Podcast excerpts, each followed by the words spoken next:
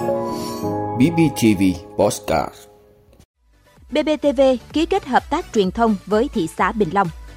Thông tin mới nhất về hồi hương ấn vàng Hoàng đế Chi Bảo. Sẽ dự trữ thuốc hiếm. Tạm giữ hành chính 4 người lạ vào trường buộc học sinh thổi bóng bay gây ngộ độc.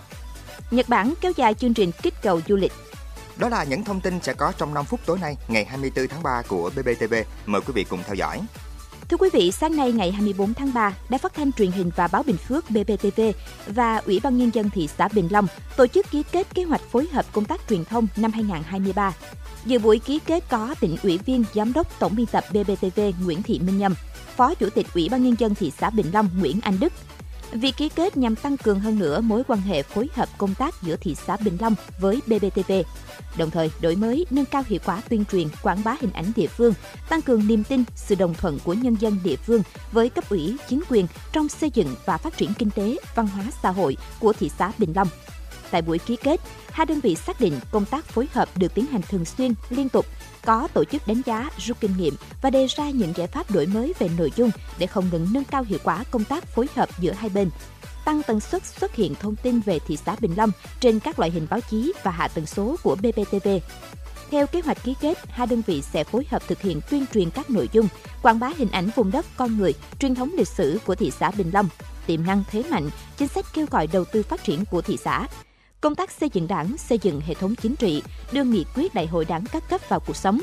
hoạt động phát triển kinh tế, văn hóa xã hội, quốc phòng an ninh, các gương điển hình, gương sáng người tốt, việc tốt, việc mới, việc hay của cấp ủy, chính quyền và nhân dân thị xã Bình Long, cải cách thủ tục hành chính, xây dựng chính quyền điện tử, việc đầu tư cơ sở hạ tầng chỉnh trang đô thị, đầu tư cơ sở hạ tầng công nghệ thông tin, trong đó quan tâm đến phát triển mảng xanh đô thị thân thiện với môi trường, thị xã Bình Long sẽ đồng hành với BBTV trong chương trình đêm nhạc Chào nhé yêu thương mùa 1 năm 2023 với chủ đề Mẹ, dự kiến tổ chức vào rằm tháng 7 năm 2023.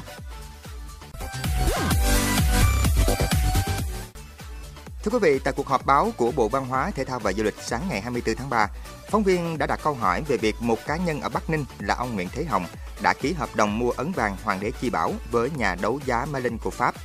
Trả lời câu hỏi này thì ông Trần Đình Thành, Cục Phó Cục Di sản Văn hóa cho biết chưa thể công bố thông tin chính thức bởi quá trình đàm phán thương lượng và tiến hành thủ tục hồi hương vẫn đang diễn ra.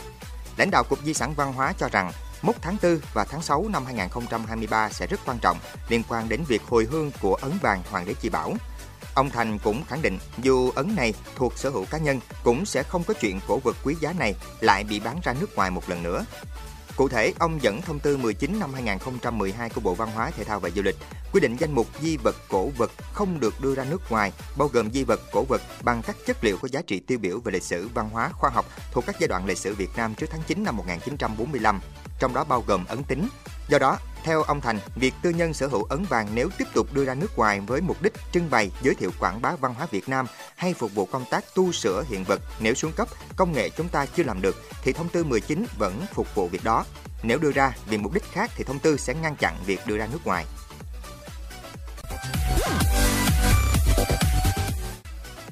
Quý vị, tại cuộc họp báo cung cấp thông tin y tế ngày 24 tháng 3 tại trụ sở Bộ Y tế, ông Nguyễn Việt Dũng, Phó Cục trưởng Cục Quản lý Dược Bộ Y tế cho biết, hiện Cục Quản lý Dược đang triển khai xây dựng danh mục thuốc thiếu có nguy cơ thiếu hàng năm để có kế hoạch chủ động đảm bảo nguồn cung với các thuốc.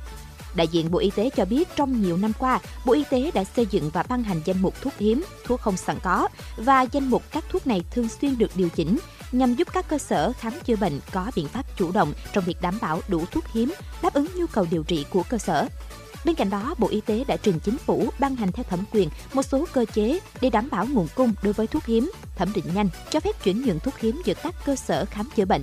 Ông Dũng cũng khẳng định hiện nguồn cung tổng thể với các thuốc hiếm là không thiếu. Thuốc hiếm chỉ thiếu ở một số cơ sở y tế, nguyên nhân do công tác dự trù mua sắm. Có những loại thuốc hiếm nhiều năm không sử dụng đến, không dự trù mua sắm dẫn đến khi có phát sinh bệnh tật mới mua sắm thì không kịp. Ngoài ra, thực tế ghi nhận một số thuốc hiếm được cơ sở y tế mua về không sử dụng hết do không có đủ bệnh nhân, phải hủy bỏ khi thuốc hết hạn. Hiện Bộ Y tế đang triển khai xây dựng danh mục thuốc thiếu có nguy cơ thiếu hàng năm để có kế hoạch chủ động đảm bảo nguồn cung với các thuốc này.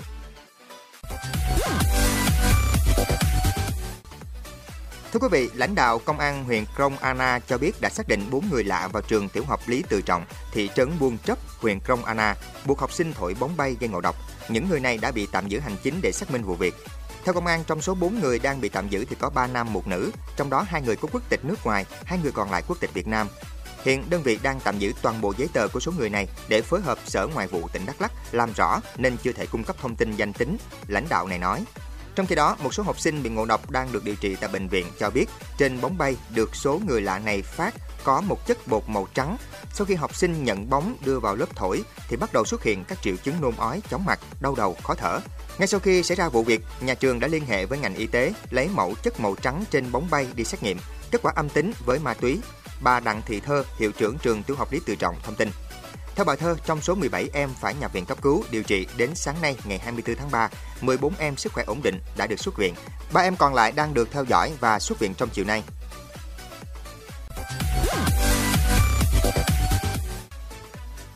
Thưa quý vị, Nhật Bản đã quyết định kéo dài chương trình kích cầu du lịch quốc gia từ đầu tháng 4, cung cấp các khoản ưu đãi và phiếu giảm giá cho chi phí lưu trú, ăn uống và mua sắm lên tới 11.000 yên, khoảng 84 đô la Mỹ cho mỗi người một ngày đêm. Trong đó, chi phí lưu trú có thể được giảm đến 5.000 yên nếu du khách không sử dụng phương tiện giao thông công cộng. Các dịch vụ ăn uống mua sắm được giảm 2.000 yên một người một ngày vào ngày thường và 1.000 yên một người một ngày vào cuối tuần. Chương trình kích cầu du lịch hiện chỉ dành cho những người đang cư trú tại Nhật Bản và không mở rộng cho du khách nước ngoài nhập cảnh bằng thị thực du lịch. Ngoài ra, trong tuần lễ vàng kéo dài từ 29 tháng 4 đến 8 tháng 5, thời điểm nhu cầu du lịch tăng cao, chương trình kích cầu du lịch sẽ không được áp dụng. Theo cơ quan du lịch Nhật Bản, có tổng cộng 453,97 triệu người lưu trú tại các khách sạn và nhà trọ ở Nhật Bản vào năm 2022, tăng 42% so với cùng kỳ năm trước và phục hồi về mức 76% so với trước khi có dịch Covid-19. Việc kéo dài chương trình kích cầu du lịch được kỳ vọng sẽ khôi phục hoàn toàn hoạt động của các ngành du lịch và các ngành dịch vụ liên quan.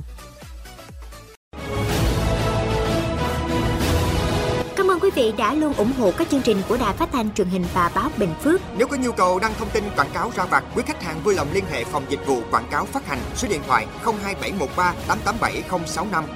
BBTV, vì bạn, mỗi ngày.